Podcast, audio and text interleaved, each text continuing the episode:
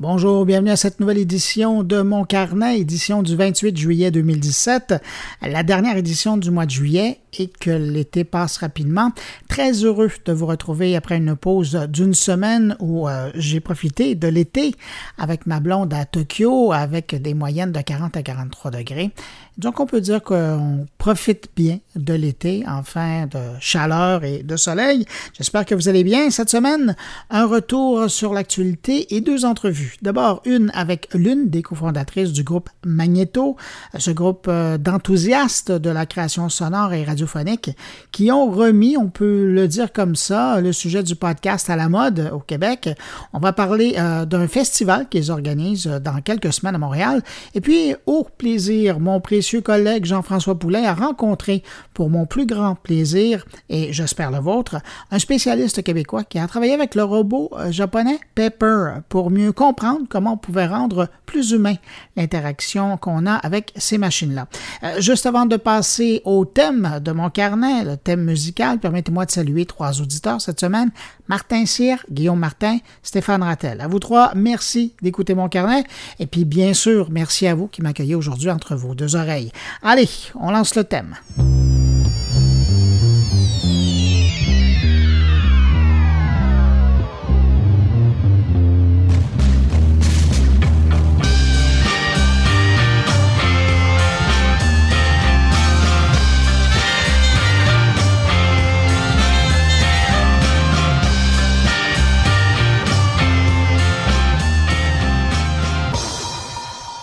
Commence cette semaine avec la publication d'une étude du CIFRIO concernant l'utilisation des réseaux sociaux par les adultes québécois. Quelques données en rafale, 67% des adultes québécois utilisent les réseaux sociaux et c'est le réseau Facebook euh, qui décroche la palme. 64% des adultes euh, au Québec fréquentent le réseau Facebook. Et quand on regarde de plus près, c'est un adulte québécois sur deux qui utilise Facebook chaque jour. Quand même, hein, c'est assez impressionnant. Selon l'étude du CIFRIO, les femmes, les adultes âgés de moins de 45 ans et les parents sont les Québécois les plus actifs sur les réseaux sociaux. Et dans cette étude, il y a quand même un élément euh, qui est plutôt surprenant et c'est le palmarès des réseaux sociaux utilisés par les Québécois. En première position, je vous le disais, c'est Facebook avec 64% des Québécois qui l'utilisent. Au second rang, YouTube, encore là, pas de surprise, mais au troisième rang, le sondage indique que Google Plus serait le troisième réseau social le plus utilisé au Québec. Alors, voilà qui surprend bien du monde, moi inclus. Et cette semaine, le CFRIO a réagi sur Twitter à la suite de publications qui mettaient en doute la troisième place détenue par Google Plus au Québec. Alors, dans un tweet, ils ont écrit Google Plus surprend toujours, bien que nous précisions dans nos questions qu'il ne s'agit pas du moteur de recherche, mais bien du réseau social. Est-ce que c'est un mystère québécois? Il soulève la question. Et puis, dans un second tweet, ils répondent aux gens qui avaient des doutes par rapport à la troisième place de Google dans le palmarès des réseaux sociaux utilisés par les Québécois. J'ouvre les guillemets. Il ne faut pas oublier qu'un compte Google était obligatoire il y a quelque temps pour utiliser certains services de Google.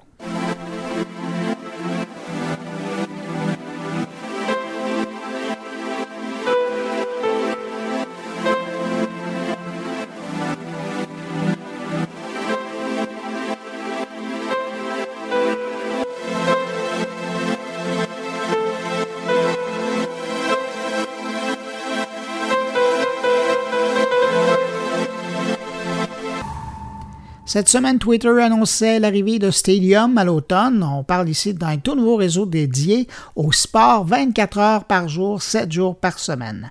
On dit que le service misera beaucoup sur la vidéo, notamment en direct. Le service devrait remplacer American Sport Network et diffuser différentes rencontres sportives en direct, dont les matchs universitaires, des bulletins de nouvelles, les grands moments de la journée et des entrevues. Côté info euh, non sportive, Twitter confirme continuer sa collaboration avec le réseau d'info Bloomberg pour notamment la création d'une chaîne d'information continue qui devrait voir le jour toujours cette année.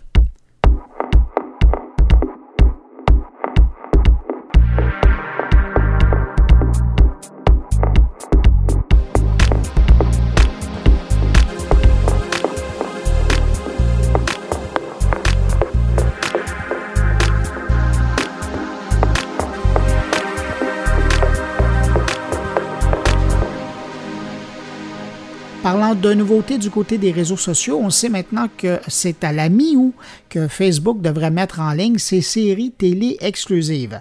Ce contenu va être disponible à partir d'une nouvelle section qui sera créée sur Facebook, une section vidéo qui va donc offrir ses exclusivités. On parle ici de grosses et de moins grosses productions vidéo, mais également on aura un accès plus direct aux millions de vidéos en direct qui sont produits chaque jour par les utilisateurs du réseau. Il faut comprendre que Facebook va aller chercher des parts de marché à YouTube et non pas, mais disons pour le moment, au Netflix, Amazon ou HBO américain. Mais bon, donnez euh, quelques années à Facebook et ça devrait être la prochaine cible.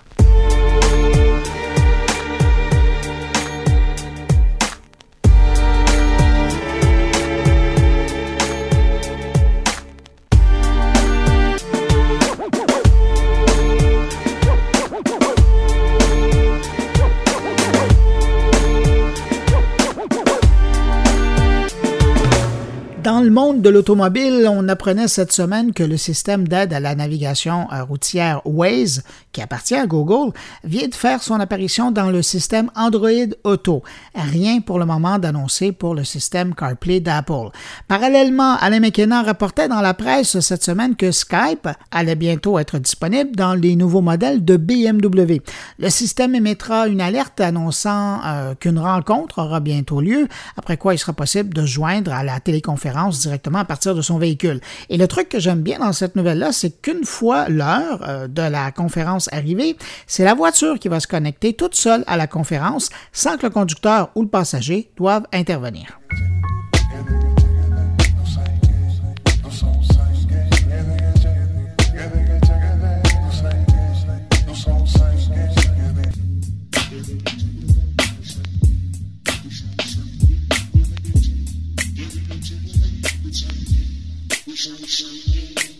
Vous avez peut-être vu passer euh, cette info euh, cette semaine, Google qui lance son système d'alerte en cas d'urgence.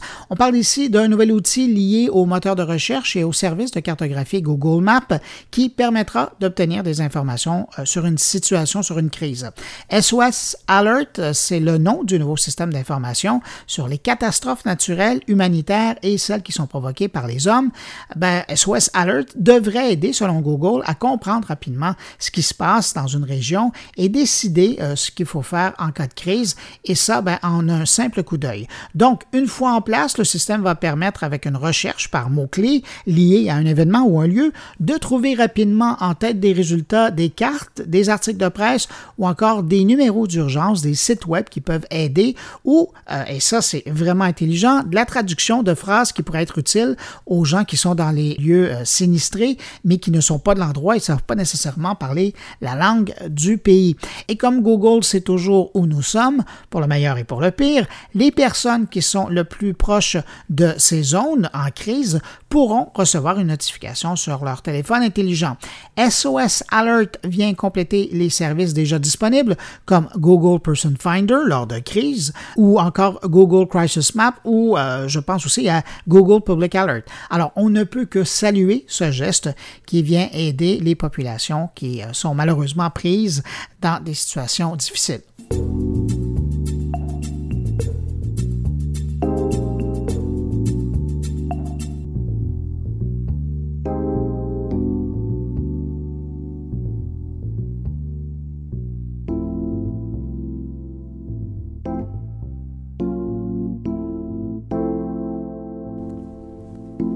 Pour célébrer le 20e anniversaire de l'antivirus Kaspersky, l'éditeur russe rend disponible une version gratuite de son logiciel vedette Kaspersky. Et si vous le cherchez, ben, il faudra chercher sur Kaspersky Free sur le site de l'éditeur. On comprend euh, que l'éditeur russe spécialisé en solutions informatiques de sécurité veuille marquer le coup de son anniversaire, on ferait pareil, mais disons que le timing, pour utiliser l'expression chinoise, est plutôt bizarre, alors que depuis un moment, on les accuse d'être un agent d'espionnage à la solde de Moscou et que même le gouvernement américain les a retirés de leur liste de fournisseurs pour des raisons de sécurité. Bref, je vous donne l'information. Si vous désirez l'installer, c'est gratuit, mais c'est à vos risques.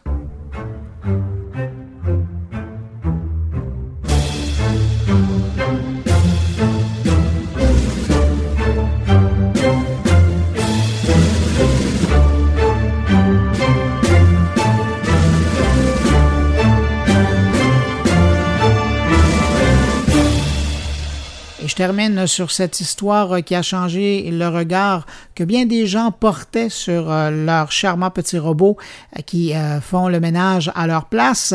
On apprenait cette semaine que le fabricant des robots aspirateurs Roomba contemplait la vente des données que ces appareils colligent chez leurs utilisateurs. Il faut savoir que les versions les plus récentes de ces aspirateurs cartographient systématiquement l'intérieur des maisons et appartements qu'ils parcourent pour être plus performants. Mais en même temps, c'est énormément de données qui pourraient s'avérer utiles et rentables dans les mains de certaines entreprises qui cherchent à vous vendre leurs produits ou leurs services. À force de parcourir un endroit, le robot Roomba de iRobot vient connaître l'emplacement des murs, des pièces, mais aussi des meubles et l'heure à laquelle il y a des gens à la maison, par exemple. Alors, couplez ces informations aux bases de données que Google, Apple ou Amazon obtiennent avec leur assistant personnel intelligent et vous commencez à en connaître pas mal sur une maison, mais aussi sur les habitudes de ses résidents. À suivre.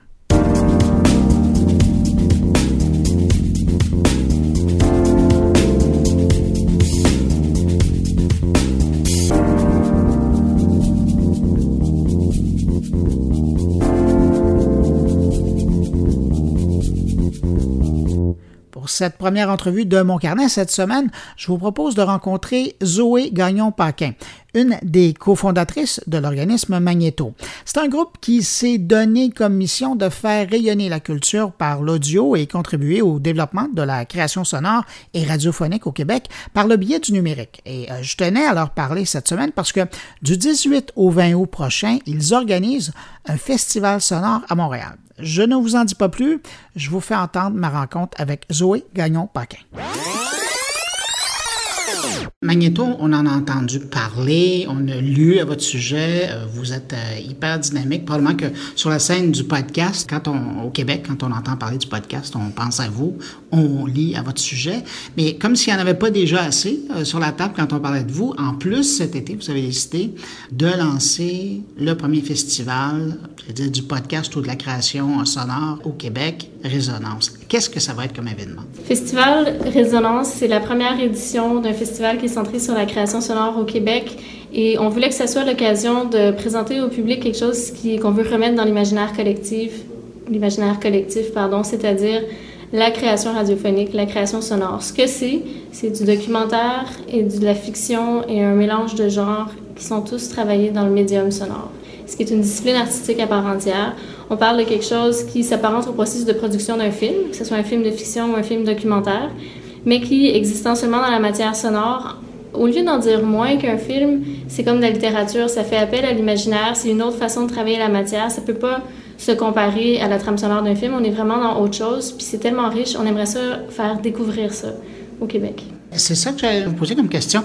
Vous vous positionnez comme une destination où on va découvrir des choses qui se font ou une pépinière à la recherche de nouveaux euh, gens, de, nouvelles personnes qui seraient intéressées à faire ça? Bien, c'est vraiment intéressant ta question parce que c'est un mix des deux. Puis on le voit en ce moment dans la billetterie. Ce qui parle le plus, c'est les billets qui comprennent les formations. Parce qu'à travers le festival, chaque jour, on offre des formations. Une formation en prise de son spécifique à la création de documentaires de fiction radiophonique. Ça, c'est le samedi. Puis le dimanche, une formation de base sur comment lancer son podcast. Donc, euh, toutes sortes d'étapes de gens qui... Parce que les gens nous appellent. Enfin, nous, on fait de la création indépendante, on offre des services aux organismes aussi.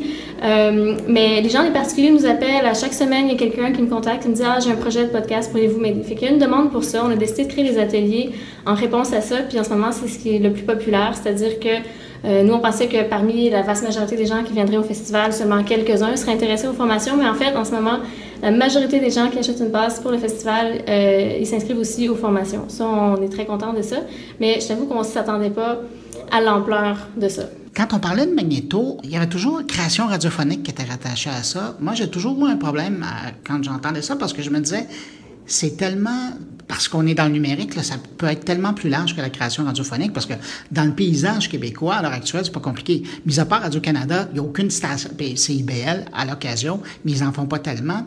Il n'y a pas vraiment de stations de radio qui vont acheter des productions pour les mettre à l'antenne. Euh, tandis que la création sonore, donc peu importe la plateforme, on crée du son, on crée un document, on crée un, film sonore pour certains, et euh, par la suite, on le distribue sur la plateforme qu'on veut. Et j'ai l'impression que, tranquillement pas vite, vous êtes en train d'adopter cette appellation-là, de création sonore plutôt que de création radiophonique. Est-ce que je suis dans les patates? Est-ce que c'est un vœu pieux que j'essaie de vous pousser? Ou est-ce que, tranquillement pas vite, vous êtes en train de faire ça? Hmm. Ben, pour être franche avec toi, Bruno, on n'a pas de solution magique et on a un débat à l'interne là-dessus parce que euh, on est face à, on est, comme tiraillé entre deux pôles. Le pôle, c'est le pôle public. On veut rayonner dans l'espace public. Puis notre mission, finalement, c'est pas de faire connaître un mot, c'est de faire connaître une discipline artistique. Donc, euh, à ce niveau-là, si d'utiliser le mot création radiophonique nous empêche de faire notre mission, ça devient un peu paradoxal. Mais de l'autre côté, dans le milieu qui est pas public, dans le pôle des, créateurs euh, de cette discipline-là, qui existe quand même, même si elle n'est pas extrêmement rayonnante au Québec en ce moment, elle est très développée, très active, très en forme, très en santé en Europe. Et en Europe, ainsi que parmi les gens qui ici euh, en font, on distingue entre la création sonore, qui n'est pas la même chose que la création radiophonique. La création sonore, c'est entendu comme de l'art abstrait, donc quelque chose d'expérimental, qui ne va pas nécessairement véhiculer des voix. On sera ni dans le documentaire, ni dans la fiction, mais dans quelque chose de... Pensez à une peinture de Miro, là, quelque chose qui est totalement non figuratif. Donc, ça, c'est donc les experts, si on peut dire, quand ils disent création sonore, c'est à ça qu'ils pensent. Mais nous, quand on dit création radiophonique, on, on est dans le terme correct qui décrit le documentaire, la fiction. Mais effectivement, ça ne pogne pas auprès du public parce qu'ils sont comme là, ah, mais radio, mais ça n'a pas rapport parce qu'on n'est pas diffusé à la radio. Donc, on a nommé le problème. Euh, moi, je, je, prends les suggestions de résolution à ce problème-là. Mais c'est intéressant que vous fassiez le parallèle entre ce qui se passe en Europe parce qu'effectivement, il y a toujours des différences culturelles. Mm-hmm. euh, juste simplement, bon, pour avoir passé 23 ans à faire de la radio euh, ici au pays, euh, un réalisateur ici c'est pas un réalisateur en Europe. En Europe, on va parler d'un technicien, on va dire que c'est un réalisateur. Mm-hmm. Et l'équivalent d'un réalisateur ici, ça va être un producteur. Donc, même les titres, les boulots sont pas appelés de la même façon. Mm-hmm. Euh, donc, effectivement, quand on parle d'une création, qu'on parle d'une création radiophonique ou d'une création sonore, quand on quand on parle d'un document, j'arrive à comprendre. Euh, l'autre côté aussi, là, avec ce festival-là, vous allez faire découvrir des choses. Le challenge après parce que là, vous êtes en train de créer des, j'allais dire, des attentes. Hein. Il y a des gens qui vont aller chercher de la formation, qui vont se mettre à créer des choses. Vous, vous êtes en train de créer des choses. C'est quoi, pour utiliser du bon français, c'est quoi l'output de toute cette création-là? Est-ce que parallèlement, vous êtes en train, puis vous n'allez pas nous le dire, de créer une plateforme de diffusion? Qu'est-ce que, que vous voulez faire? Parce que là, vous êtes carrément en train d'augmenter, avec tout l'enthousiasme que vous avez, vous êtes en train d'augmenter le volume euh, de création sonore ou radiophonique. Euh, mais ultimement, c'est quoi la, prochaine étape?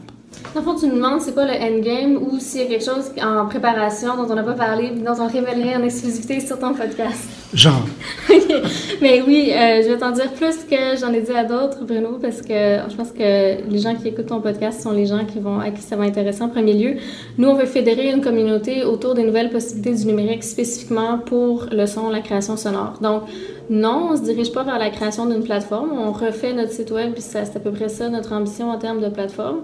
Mais euh, on se dirige pas vers la création d'une plateforme. On est vraiment centré sur le contenu. On fait des alliances avec des gens qui ont des plateformes. On a fait une alliance avec l'application Swipe City, notamment pour diffuser notre projet avec la Maison de la Poésie dans le réseau du métro de l'STM. Ça, c'est à l'automne. Euh, donc, c'est ça. Donc, nous, on est vraiment créateurs de contenu et non de plateforme. Ça, ça va rester. Mais en même temps, on veut créer un tissu vivant, on veut créer une communauté. Puis, le festival fait partie de ça parce que euh, concrètement, le festival, euh, bon, ça s'appelle si c'est pas déficitaire. Donc, on fait vraiment ça pour, justement, pour faire un événement de rassemblement pour la communauté parce qu'en ce moment, cette communauté-là, on veut la bâtir. Euh, il y a des gens, ça, c'est, j'allais dire, c'est le bouplet de l'entrevue, mais il faut que je la pose la question. Euh, vous avez été accueilli, euh, quand on, a eu vent, ben, puis vous aviez quelque chose à être fier. Là. Vous avez reçu une subvention euh, d'Ottawa. Et puis, il y a bien des gens qui... Ben, je dis d'Ottawa, du gouvernement fédéral. Là. Mm-hmm. Et euh, il y a bien des gens qui étaient dans le monde du podcast, mais qui n'étaient pas organisés, qui faisaient ça la fin de semaine, qui faisaient ça comme hobby personnel, qui l'ont pris difficile en disant, non, mais qu'est-ce qu'ils viennent faire, eux autres? Euh, c'est des étudiants qui arrivent, qui veulent révolutionner le podcast. ils ont l'impression qu'il n'y a rien qui a été fait avant eux. donc, dans la communauté de podcast québécoise, là, il y a des gens qui vont apprendre que ça existe, mais ça existe. Euh, ça a été euh, votre arrivée, ils l'ont trouvé un peu prétentieuse. Mm-hmm. Et en disant, ben non, mais tu sais, ça existe, là, on, en fait. Comment vous, vous, avez vécu ça à l'intérieur? En avez-vous même entendu parler? Comment, vous comment ça s'est passé? Ah oui, euh, mais en fait, ça s'est vraiment bien passé parce que j'ai eu l'occasion de parler personnellement Puis ils, nous ont invités à leur podcast, les gens de Parlons Balado, Mike Tremblay, du Super Matozoïde. donc, ces gens-là qui ont quand même une grand, un grand rayonnement dans le podcast au Québec, qui, qui est un milieu assez tissé serré, qui est un milieu d'amateurs, oui, mais des gens qui prennent ça extrêmement au sérieux, c'est leur mm-hmm. passion personnelle. Donc, euh, effectivement, nous, on, les connaissait pas. C'est on savait pas euh, que ça existait parce qu'on venait vraiment d'un milieu plus du théâtre, des arts, de ça. Pour nous, le podcast, c'était tout simplement une voie de diffusion. On ne connaissait pas l'univers du podcast dans sa diversité, dans les différentes émissions qui existaient. Puis on l'a découvert en se mettant nous-mêmes sur la place publique puis en se faisant contacter par eux. Fait que c'est sûr que oui, tu sais, quand justement on commence à parler du podcast comme si c'est ça, ça fait prétentieux. Mais ça, ça, fait, ça commence à faire longtemps. Puis depuis ce temps-là, on a des bons contacts avec euh, la communauté parce que, bon, ils nous ont invités sur leur émission. Puis on a pu démystifier tout ça. Puis effectivement, ce qui est ressorti de ça, c'est que euh, on s'inscrit dans une continuité, euh, donc on, je ne dirais pas qu'on défriche grand-chose en podcast comme tel, mais on défriche les choses en création parce que, à notre connaissance, c'est ce qu'on a pu vérifier, euh, des gens qui se consacrent de façon, ou qui souhaitent le faire de façon professionnelle en création sonore, de façon, surtout de façon indépendante, ça, on, était vraiment les premiers. Et bon, ça, ça, semble pas faire débat. Euh, ce qu'on anticipe avec l'univers du podcast, c'est des maillages comme il existe partout ailleurs, c'est-à-dire dans la mesure du possible, se faire rayonner les uns les autres. C'est vraiment ce qu'on aimerait. Les amener à découvrir la richesse de la création sonore, puis comprendre un peu aussi de quelle façon est-ce que ces réseaux-là peuvent, euh, peuvent être mis à profit pour euh, une meilleure connaissance de la discipline artistique qu'on porte. Parce que c'est vrai, puis vous touchez un point important. Dans le fond, tout ce qui est, euh, puis je, prends le mot valise de la création euh, sonore, là, mais tout ce qui était document sonore, tout ce qui était euh, documentaire sonore, mis à part ce qui se faisait à Radio-Canada, ce qui s'est déjà fait à CIBL. Puis si on actualise, il n'y a plus rien qui se fait dans le genre à Radio-Canada, mm-hmm. à part des petits topos, là. Mm-hmm. Mais une heure de documentaire sur quelque chose euh, en son, là, uniquement en son, mm-hmm. ça s'entend plus euh, au Québec. Puis dans, dans, le fond, vous êtes en train de reprendre le flambeau, c'est ça? Oui, oui, exactement. Puis c'est pour ça qu'on on va le redire euh, à chaque fois qu'on va avoir une interview. Pour nous, le numérique, c'est une super belle opportunité, mais ça reste un moyen et non une fin. Euh, est-ce que je suis la personne la plus geek dans l'équipe? Probablement, mais même moi, je suis pas quelqu'un qui va juste euh, triper numérique pour le fun. Quoique. Mais bref, officiellement à Magneto, euh, on voit vraiment le podcast comme une opportunité de se remettre un imaginaire collectif. J'ai mentionné ce mot-là tantôt. C'est de dire quand on a découvert, par exemple, le monde après la Deuxième Guerre mondiale, c'était avec les documentaires radio. Quand on a commencé à euh, faire entendre des œuvres d'art, des dramatiques euh, dans toutes les maisons du Québec, c'était avec la radio. Tu sais, il y a un héritage vraiment riche qu'on porte, puis je pense que dans les dernières années, pour toutes sortes de raisons, ben, c'est surtout des, des coupures là, au niveau euh, public, mais il y a eu comme une sorte de délitement où est-ce que là, aujourd'hui, on a oublié la richesse de ce vecteur culturel-là. Puis, tu la radio, c'est super. Je dis la radio, en fait, c'est le médium sonore, qui aujourd'hui est porté par plus que la radio, il est porté par le web aussi. Mais ce médium-là, il est tellement démocratique parce que ça porte l'accent sur la parole, le propos, la voix de la personne. Sais, on se parle en ce moment on se voit, les gens qui nous écoutent ne nous voient pas. Et euh, je suis jugée, en plus comme femme, c'est super, tu sais, je suis pas jugée sur mon apparence en ce moment, je suis jugée sur ce que je dis, sur euh, la qualité de mes propos, ça c'est merveilleux. Et c'est intéressant le parallèle que vous faites parce que en 1995, là, je remonte à il y a quelques années, un autre siècle, ça a été quoi? Ça a été l'audio qui était disponible uniquement sur Internet. La vidéo n'était pas encore là parce que la bande passante ne le permettait pas. Puis ça, cette époque-là, moi, je l'ai vécu avec le premier show de radio qu'on a mis euh, sur Internet en français. Et c'était vraiment le premier show disponible en français sur Internet. Là. C'était pas rien. Mais donc, c'est ça. Il y a eu même des premières sur un support comme l'Internet. Donc, pour revenir au festival, les gens qui vont être là, là, c'est intéressant. Vous nous avez dit qu'il y a beaucoup de gens qui veulent apprendre. Mais les gens qui vont être là, à quoi ils vont avoir accès? Qu'est-ce qu'ils vont pouvoir entendre? Mm-hmm. OK. Fait que le Festival Résonance, c'est vu comme une sorte de vitrine publique pour permettre aux gens de découvrir la création radio sous diverses formes. Ça fait que si on regarde la programmation, il y a un mix de, ben, de formations, je l'ai mentionné, de séances ça c'est très important. Puis c'est aussi très beau. Des séances d'écoute, c'est comme des visionnements de films dans un kino, dans un festival de films, mais on entend. Et ce qu'on voit, on va dans notre imaginaire. Et c'est vraiment, il y a quelque chose de profondément touchant dans le fait de voir des gens qui sont calmement assis comme ça, puis regardent, ils regardent devant, ils regardent dans l'air, ils regardent leurs euh, leurs genoux. Mais tu sais, ils sont dans cette espèce de transe méditative où euh, ce qui euh, ce qui est passé occupe leur imaginaire c'est vraiment comme de, la bonne littérature. On, voit des choses quand on écoute. Fait que ça, c'est les séances d'écoute. Je vous invite à découvrir ça. Il y en a cinq et euh, on a donné des cartes blanches aux meilleurs artistes en création sonore qu'on a pu trouver à Montréal. Euh, on connaît, on espère connaître pas mal tout le monde. J'espère qu'il y en a qui vont sortir du bois si il y en a qu'on connaît pas, puis qui vont venir au festival. Ça, c'est vraiment une invitation à vous qui nous écoutez en ce moment. Euh, donc, il y a des cartes blanches. Euh, par exemple, euh, je sais que le samedi soir, il y a une carte blanche qui s'appelle On vous passe un sapin. Puis c'est du monde qui organise les soirées d'écoute publique qui vont présenter environ une heure de création radiophonique qui sont comme des trompe-l'œil. C'est-à-dire que des documentaires qui se prennent pour des fictions, des fictions qui se prennent pour des documentaires, des endroits où ce que vous entendez finalement, c'est pas tout à fait la réalité. Tout ça pour rendre délicieuse l'oreille et croustillante la révélation. Est-ce qu'on est dans le document songe? Euh, oui, ben en fait, moi, je n'ai pas encore vu la, finalité de ce qu'ils ont choisi, mais dans le fond, on leur a donné une carte blanche, puis ils ont choisi ce thème-là.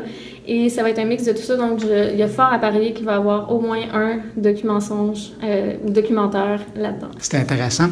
Je vous ai entendu dire un mot tellement magique qui date d'une certaine époque, j'ai l'impression, mais j'ai l'impression que vous êtes en train de faire ça, le kino. Mm-hmm. On n'en parle plus tellement, puis bon, pourtant ça existe encore dans des endroits, mais il y a eu une vague où il y avait les soirées kino, puis tout le monde allait voir des courts-métrages. Est-ce que c'est dans vos plans, ça, d'organiser des, des kinos audio mm-hmm. après votre festival? Bien, nos amis en organisent déjà. Fait que je pense qu'au lieu d'entrer en compétition avec eux, on va plutôt chercher à, les appuyer ou en tout cas faire mousser ça. Ça s'appelle les soirées d'écoute publique. Euh, vous pouvez trouver Magneto sur Facebook. Vous pouvez également trouver les soirées d'écoute publique sur Facebook. Et environ une fois par mois, quand il relâche l'été, euh, c'est ça. C'est, euh, on s'assoit pour écouter des trucs pendant une heure, une heure et demie. Il y a des discussions, mais c'est pas aussi formel que des kinos. Puis c'est intéressant comme proposition parce que là, justement, on veut faire naître euh, une communauté de créateurs autour de ça. Il y a beaucoup de gens qui s'en intéressent. Puis c'est du monde qui vient du journalisme parfois, parfois ils viennent du théâtre, parfois ils viennent du cinéma. Mais il y a comme une richesse dans ce milieu-là où c'est très multidisciplinaire quand disons, les talents des gens qui composent la création sonore en ce moment. Ils viennent d'un mix de disciplines. Fait qu'il y aurait moyen, effectivement, de faire quelque chose de peut-être structuré autour de la création. Mais euh, quand il y a ces soirées d'écoute-là. Des fois, c'est ce que la personne a fait elle-même, qu'elle présente, mais euh, c'est rare que ça va être comme une sorte de work in progress. C'est pas tant des sessions workshop comme ça. Ça pourrait. Écoute, l'idée est lancée. Est-ce que c'est vous qui allez l'apprendre? Euh, je pense que le festival, non, mais le festival va être l'occasion pour nous d'avoir ce genre de discussion-là. On a prévu beaucoup d'activités. Il y a énormément de séances d'écoute. Mhm. Euh, il y a le grand euh, auteur radio, qu'on ici on appellerait réalisateur, Alexandre Planck, qui vient de Paris pour faire une session classe de maître, présentation, écoute, tout ça.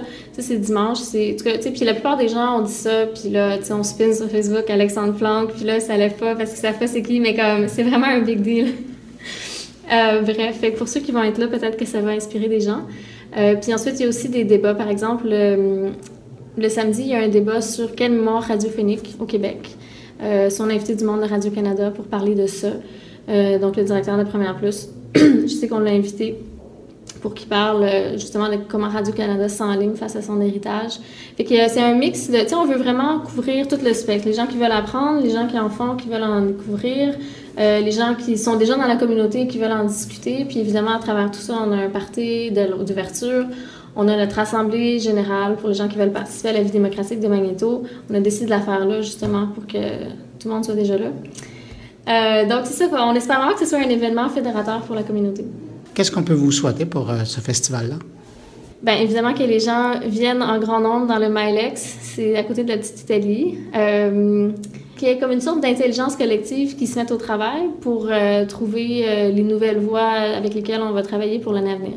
Si on va avoir plus de détails concernant Résonance, où on va? Euh, je vous invite à aller sur... On a fait un site web super beau qui s'appelle festivalrésonance.com. Donc, il n'y a, pas de, a pas de pluriel là-dedans, festivalrésonance.com. Puis, il y a aussi le site web de Magneto, qui est magnetobalado.com. Zoé, merci beaucoup. Merci, Bruno.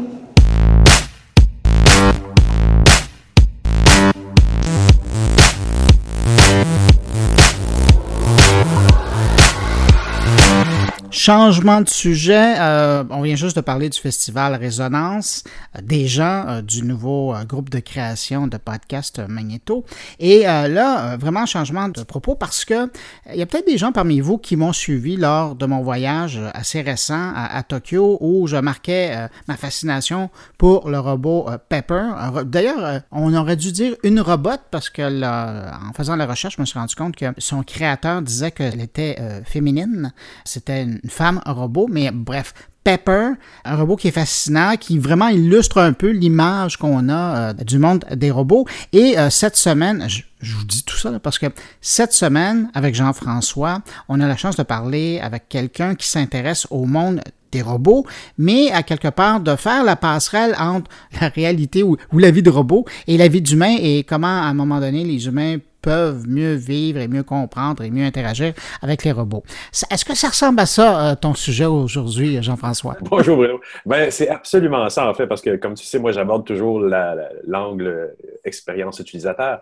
Et c'est effectivement ça, on parle de ça, euh, on en a parlé dans les dernières chroniques UX avec toi, euh, de l'expérience utilisateur quand on fait des chats. Hein. C'est toujours l'interface entre l'homme et la machine. Mm-hmm. La machine, elle peut prendre beaucoup de formes, elle peut ne prendre aucune forme. Hein. Elle peut être la maison, comme on l'a aussi dit, ça peut être des petits capteurs dans la maison, une voix euh, désincorporée qui va te parler à travers des, mais, mais, là, avec le robot Pepper, ben, on tente euh, la, personnification, on parle de l'humanisation. la matérialisation d'un robot devant soi. Là. Et, et, et, donc, j'ai interviewé cette semaine euh, euh, Benoît Rochon, qui travaille chez JDA Lab, qui est une filiale d'une compagnie américaine, qui font dans, dans l'expérience du retail beaucoup. Hein. Ils essaient de faciliter l'expérience du retail. Puis lui, son expérimentation, ben, ça va être avec les HoloLens et, et avec des robots. Là, dans ce cas-ci, c'est le robot. Alors, il l'a essayé ou ils l'ont essayé carrément. Et ça fait suite à la rencontre qu'on a eue avec Aldo, euh, avec euh, Grégoire Barret, où euh, là, ils l'ont essayé dans un magasin de chaussures pour voir si le robot pouvait avoir un effet quelconque. Pour l'instant, il semble dire que c'est pas concluant. On va l'entendre dans l'entrevue tout à l'heure. Et, et, donc, c'est ça. Donc, les, les, les robots, est-ce que ça va vraiment être la forme privilégiée qu'on va devoir utiliser pour. Je pense que les gens s'imaginent ça quand on parle d'intelligence artificielle. Ils se disent, ça va être des robots, puis ils vont tous nous tuer, ou des choses comme ça, Westworld. Mais c'est pas nécessairement le robot qui va être la forme privilégiée, je pense, pour nécessairement. Peut-être qu'il va y avoir une certaine forme de complémentarité, mais pas nécessairement un remplacement complet à court terme non plus. Mais je pense que tu as dit le mot magique pour aujourd'hui, c'est la complémentarité. Parce que dans les trois utilisations que j'ai vues d'un paper à Tokyo la semaine dernière, il y avait un dans le lobby de l'hôtel quand on est arrivé, ou à quelque part, ben, en attendant de passer à ton tour à la réception, euh, il y a un paper qui t'amuse, puis qui donne des informations sur les services euh, qui sont offerts à l'hôtel, puis qui fait le, le le salut euh, japonais devant les invités. Déjà, ça, c'est un accueil, bon, ça te fait sourire. Il y a l'utilisation qu'on a vue dans un café, le café de l'hôtel Insomnie, qui porte très bien son nom. On était là tard le soir. Et dans le café, ben, il y a Pepper qui est là aussi. Et lui, essentiellement, il parle de café et des cafés qui sont offerts. Et donc, c'est en complément. C'est-à-dire qu'il y a les gens qui travaillent au comptoir qui n'ont pas vraiment le temps, parce qu'ils ont l'air pas mal occupés, de commencer à t'expliquer quel genre de café ils ont. Mais euh, là, quand tu parles à Pepper, ben, euh, il t'invite, il dit Voudriez-vous savoir le type de café qu'on vous propose? Puis là, ben, on le dit en anglais, heureusement, parce que mon japonais est assez rouillé. Et euh, là, tu lui dis yes, puis à partir de là, il a son, sa petite application, son petit tableau iPad pour illustrer ses propos et qui, pour interagir, parce qu'il interagit un peu avec la voix, mais beaucoup avec l'interface euh, qui est sur son iPad, mais quand même fascinant de le voir aller. Puis on en a vu un autre qui était, lui, euh, dure journée. C'était justement dans une boutique de vêtements euh, qui ressemblait un peu à celui de la chaîne Uniqlo. Et euh, il était dans la vitrine, mais il était en.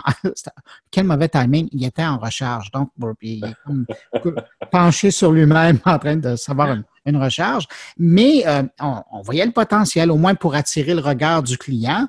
Puis, bon, je pense qu'un peu comme dans ce que tu disais, l'expérience en magasin, ils l'ont mis là parce qu'ils ne savaient pas quoi faire avec, mais au moins ça attire l'œil, puis ça attire les gens parce qu'ils viennent le voir. Puis en regardant, ben, ils attirent l'œil sur la marchandise. Puis il y a peut-être des gens qui Effectivement, je, pense qu'on ne sait pas exactement encore quoi faire.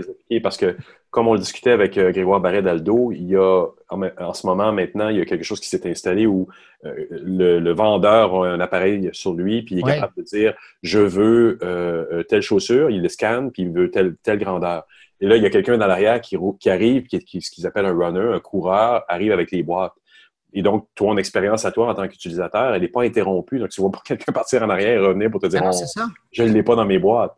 Sais, très, très près de cette expérience-là, puis je le verrais, genre, chez Aldo, dans un autre commerce. Il y a l'hôtel à Cupertino, euh, pas tellement loin des bureaux d'Apple, qui, depuis deux ans, utilise un robot pour faire le service aux chambres. Par exemple, Voilà. quand, si tu demandes, euh, je sais pas, moi, un oreiller supplémentaire ou des produits euh, pour la salle de bain, ben, Oui, plutôt voilà. envoyer un humain, euh, ils le mettent dans le petit coffre euh, du robot. Le robot monte euh, en ascenseur, arrive à ta chambre. Bon, ben, c'est synchronisé. Ding dong, tu ouvres la porte, puis c'est le robot qui est là. Alors, tu ouvres, le coffre, tu prends tes trucs, tu refermes le coffre, tu le salues, puis il est reparti. Je pense que c'est une belle complémentarité. Puis chez Ouais. Aldo, on pourrait imaginer que le robot pourrait, utiliser, pourrait être utilisé à court terme, on s'entend. À un moment donné, ils vont sûrement être plus perfectionnés. Mais pouvoir être, faire la tâche du coureur, de venir porter la boîte, de dire voici ce que j'ai trouvé, puis ils sont, derrière lui, il y a toutes les C'est une façon ludique de, de- je dirais pas d'améliorer l'expérience client, mais il y a quelque chose de divertissant là-dedans. Aujourd'hui, de voir un robot faire le service comme ça. Oui. Mais probablement, de l'autre côté, euh, il va y avoir des gens qui disent Ouais, mais ça, c'est des pertes d'emploi. Oui, effectivement. Mais bon, ça fait partie de. Ça fait partie du questionnement qu'on a, mais c'est pas nécessairement les robots qui vont amener la perte d'emploi, comme tout ce qui est intelligence artificielle en général. Il y a des Ah. tâches qui sont appelées à disparaître. Euh, C'était déjà le cas quand les ascenseurs ont passé d'être manipulés par un humain à être euh, complètement automatisés. Ça ne veut pas dire que le monde de l'emploi s'en est trouvé chamboulé. Je pense qu'il y en avait 75 000 aux États-Unis. Ces gens-là sont pas morts. Ils ont, été, ils ont trouvé d'autres emplois. Là, le, le marché de l'emploi a évolué. Les gens ont dû se spécialiser. Voilà. Alors, bref, c'est de ce fabuleux sujet dont tu vas parler avec ton invité, qui travaille où encore? JDA, euh, c'est une, une très grosse compagnie américaine, une multinationale dont on n'entend pas beaucoup parler, mais à Montréal, ils ont vraiment un, lab, un laboratoire pour cette compagnie américaine-là. C'est le, siège- euh, montréalais de cette compagnie-là. Ce ne sont que des gens en recherche et en planification, en design, qui font ça pour le reste de, l'univers des programmeurs qui sont embauchés par JDA. Donc, l'espèce de tête pensante euh, est ici un petit peu en Inde aussi. Donc, c'est vraiment une très grosse compagnie. C'est quand même beau de voir euh, tout le travail de recherche puis développement qui se fait encore à Montréal hein, dans différents domaines qui sont reliés au, au numérique puis aux technologies comme ça. Tout à fait, mais on a les éléments AI et tous les autres qui sont en intelligence artificielle. Ils sont d'ailleurs dans le même bâtiment. Ah, tiens donc. Et éléments AI, euh, c'est pas anodin. Non, je pense pas. Il n'y a pas de coïncidence là. Jean-François, merci beaucoup d'être encore là cette semaine et puis on écoute tout de suite ton entrevue. Merci Bruno. Au revoir. Ben, en fait, juste euh, pour mettre en contexte, euh, JDA, c'est JDA Labs, c'est le lab, c'est une compagnie qui s'occupe, euh, ben, qui fournit des, des logiciels de chaîne d'approvisionnement, donc euh, retail, euh, euh, warehouse et tout ce qui entoure le, le shipping de produits. Puis il y a quelques années, ils ont acheté une startup. Puis cette startup-là est devenue avec le temps JDA Labs. Puis on est divisé en trois équipes technologie, design, puis da- data science ou machine learning. Ça dépend des les, buzzwords qui changent euh, souvent dans ce domaine-là. Euh, moi, je suis maintenant rentré dans l'équipe technologie, mais avec un donc euh, le but c'est vraiment euh, de faire un petit peu le pont entre euh, euh, la recherche utilisateur puis euh, l'évaluation de nouvelles technologies émergentes, puis essayer de, de matcher les technologies euh, avec les, les problèmes euh, que les- nos utilisateurs vont rencontrer sur euh, le field. Parce que tu me disais plus tôt que c'est encore une industrie qui est prise quelques années euh, en arrière. C'est pas tout à fait évident. Le retail, entre autres, j'ai fait une entrevue avec euh, Grégoire Barret de chez Aldo, puis eux commencent vraiment à avoir des pratiques qui sont très intéressantes. Mais en général, le retail s'en sort pas super bien dans ce qui est la gestion complète, l'intelligence. euh. Ah, absolument. Euh, en, en faisant la recherche, été euh, euh, très surpris de voir euh, l'état de l'industrie en termes euh, de logiciels. Euh, Il y, a, y a beaucoup, beaucoup euh, de parties de la chaîne d'approvisionnement qui fonctionnent encore avec des, des fichiers Excel. Puis c'est comme accepté en quelque sorte. Les nouvelles interfaces nécessairement sont sont pas nécessairement acceptées aussi facilement qu'on qu'on croirait nous venant de l'extérieur. Euh, puis ben tout le tout ce qui est du no interface euh, puis euh, Encore moins. des nouvelles euh, technologies c'est c'est c'est intriguant pour eux mais de là à l'utiliser tous les jours c'est peut-être pas euh, une réalité donc c'est un petit peu ça une, une partie de notre rôle c'est c'est pas juste de- d'essayer de développer des produits euh, c'est d'essayer de changer un petit peu la, culture de l'industrie puis engager le monde dans des discussions avec euh, nos, nos preuves de concept. Euh, donc, euh, par exemple, on, va parler plus tard de Pepper. Oui, le, le, robot Pepper? Puis, euh, on l'a présenté dans une conférence. puis, si on y allait d'une approche que c'était c'était Pepper qui était prêt dans les magasins pour vendre des souliers, parce que c'est ça le démo qu'on a fait, ben c'est clair que le monde il aurait pu dire ben je vois pas l'utilité, c'est pas vraiment réaliste qu'est-ce que vous faites. Mais, mais nous, euh, on l'a pas vraiment approché de cette manière-là. On voulait, on a bâti une preuve de concept plus pour avoir des discussions sur l'état du retail actuel, puis euh, la différence entre le, euh, le retail en ligne puis le retail en magasin.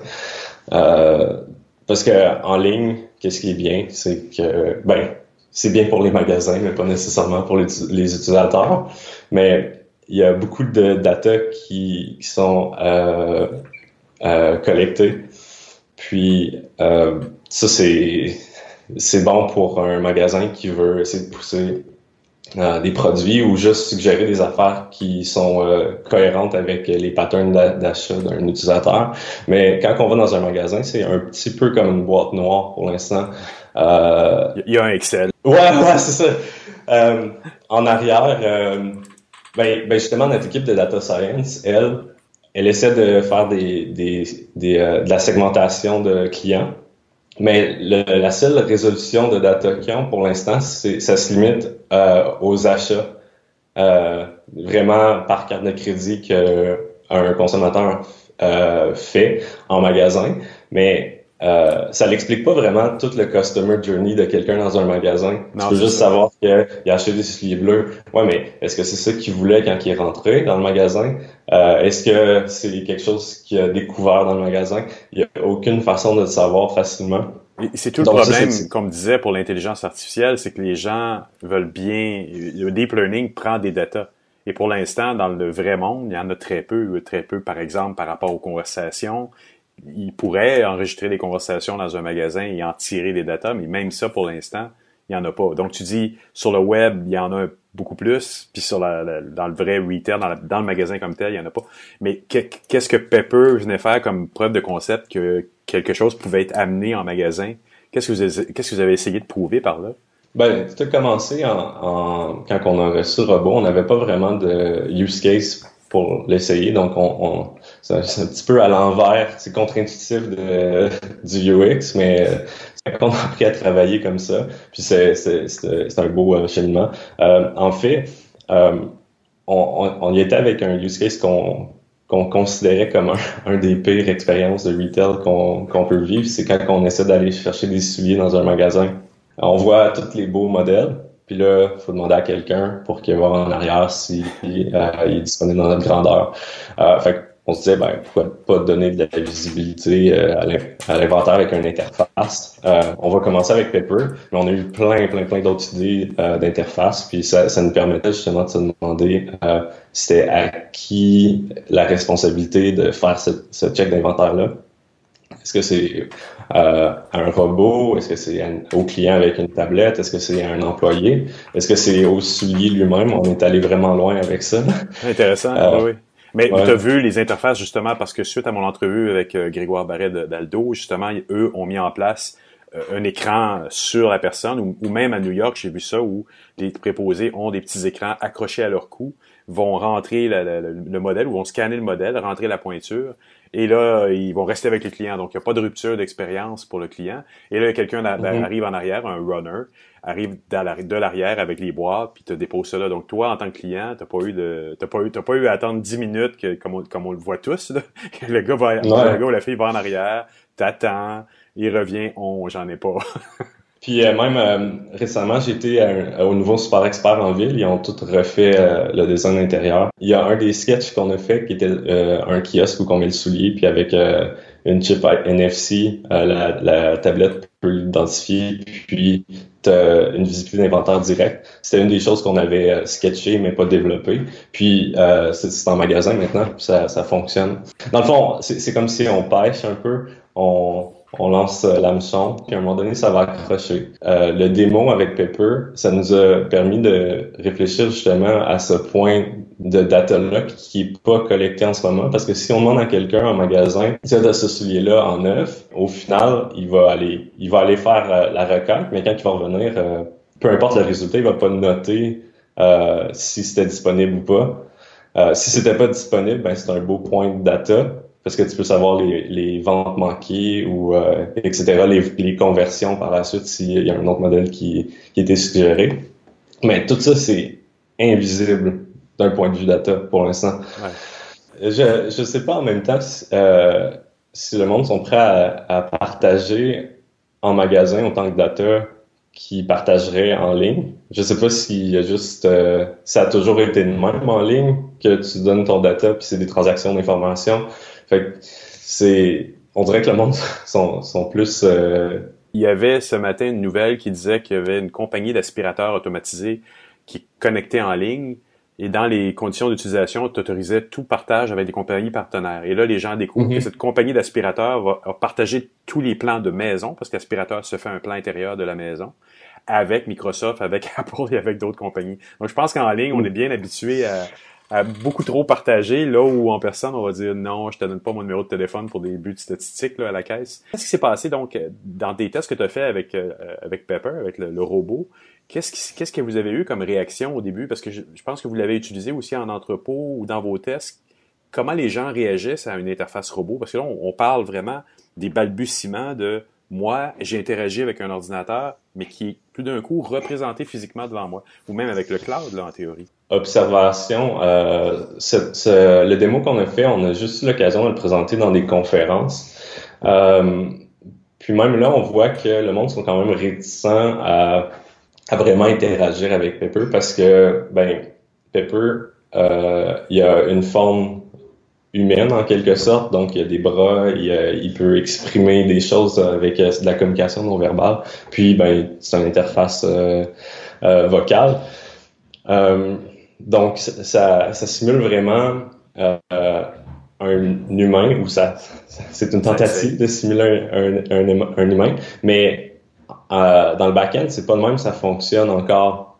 On est encore loin d'une intelligence artificielle qui peut donner des conversations euh, euh, humaines. Dans le fond, l'intelligence de Pepper, on essaie de, de la délocaliser puis de la centraliser dans, le cloud. Du côté interaction que les gens ont, euh, il faut qu'ils sachent que les yeux sont, sont allumés, si j'ai bien compris. Oui, oui, absolument. Euh, le, danger, justement, de mettre Pepper, de, de, représenter Pepper comme un humain, c'est que le monde va s'attendre justement à ce que ses yeux soient ses yeux, ses oreilles soient ses oreilles, puis euh, sa bouche soit sa bouche, mais c'est pas c'est, pas le cas. Euh, les, les oreilles, c'est c'est les speakers, le, les micros sont sur la tête, puis les caméras sont dans le front puis dans sa bouche. Euh, donc, déjà, le monde essaie de parler dans l'oreille de Pepper, puis c'est pas nécessairement la bonne place. faut, faut réinventer, faut réinventer son, sa, corporalité. Là. Il, ça représente pas nécessairement un humain et les gens s'attendent à ça. J'ai vu du monde essayer d'avoir une conversation avec Pepper pendant que Pepper écoutait pas activement, c'était très, très bizarre. Il y a beaucoup, beaucoup de fascination envers la robotique. Euh, de de s'imaginer que ça soit euh, déployé à grande échelle dans des magasins euh, bientôt, j'y croirais pas nécessairement. Euh, le monde est intrigué. ça fait partie de notre rôle justement de sortir nos utilisateurs de leur zone de confort, montrer des nouvelles choses, des nouvelles propositions. Euh, puis lancer des, des, nouvelles idées. Euh, euh, on, on, verra par la suite s'il y a des clients qui veulent euh, les qui sont intéressés justement à aller plus loin dans cette expérimentation-là. Parce qu'éventuellement, ça serait bien de pousser ça puis de l'essayer peut-être en, en magasin, peut-être. Le, futur proche est peut-être une solution hybride où, où, un robot comme Pepper peut être plutôt le runner tu passes une commande de l'avant, puis le, coureur, le runner, arrive de l'arrière, qui serait Pepper, avec les souliers. Donc, les interactions seraient moins avec le grand public et plus avec les vendeurs, peut-être, à la limite. Ben, Pepper peut pas nécessairement se déplacer rapidement. OK, on est pas là. Ah, c'est pas une compétition nécessairement entre les humains et les robots. Euh, c'est juste qu'à un certain point, dans un magasin de souliers... Benoît, merci beaucoup. Ça fait plaisir.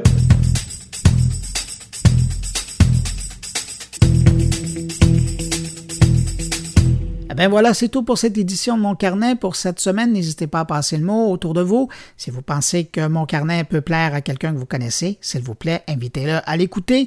Moi, je serai là la semaine prochaine. Si vous désirez me laisser un mot, vous pouvez le faire en passant par la page Facebook de Mon Carnet, par le biais de mon compte Twitter, sur ma page SoundCloud ou encore dans la version blog de moncarnet.com. Merci d'avoir été là. Je vous rappelle que vous pouvez trouver mon carnet chaque semaine sur iTunes, Google Play, Balado Québec, Réseau Pod Québec et puis évidemment ben, sur SoundCloud tant que SoundCloud sera là. Excellente semaine. Je vous retrouve vendredi prochain. Au revoir.